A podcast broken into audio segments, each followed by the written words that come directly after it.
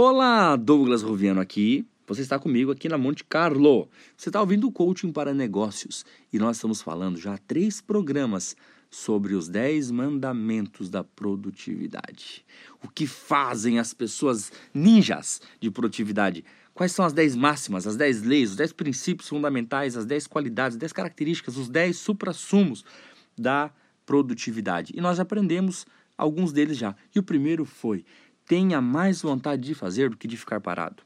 Nós descobrimos que na sua rotina está escondido se você tem vontade de ficar parado ou de realizar. O segundo foi aprenda a contar o tempo. E nós fizemos uma conta aqui que muita gente me falou no Facebook, lá no arroba Douglas Roviano Coach, né? Lá no Facebook, procura Douglas Roviano Coach. Muitas pessoas me falaram lá. Uau, que ideia legal, que coisa interessante. Então, você pode correr atrás desse, desse assunto contar o tempo. E terceiro, nós falamos sobre o terceiro mandamento, aprender a estimar corretamente o tempo. Então nós já temos os três primeiros. É, tenha mais vontade de fazer do que ficar parado, aprenda a contar o tempo. E o terceiro, aprenda a estimar corretamente o tempo. O quarto é, descubra de onde vêm os seus resultados.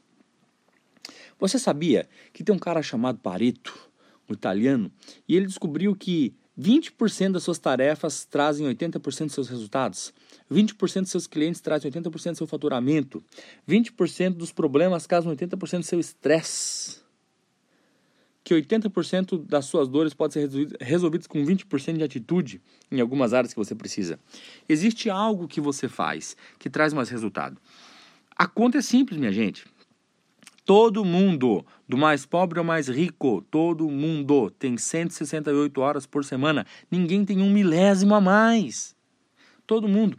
Por que, que algumas pessoas conseguem tanto e outras menos? Porque as pessoas que conseguem tanto, eles conseguiram focar naquela parte que eles fazem que dá mais resultado para eles. Então, eles têm a, a, a, mesma rotina que nós, uma rotina corrida, porém, eles focam em áreas que trazem muito resultado para eles.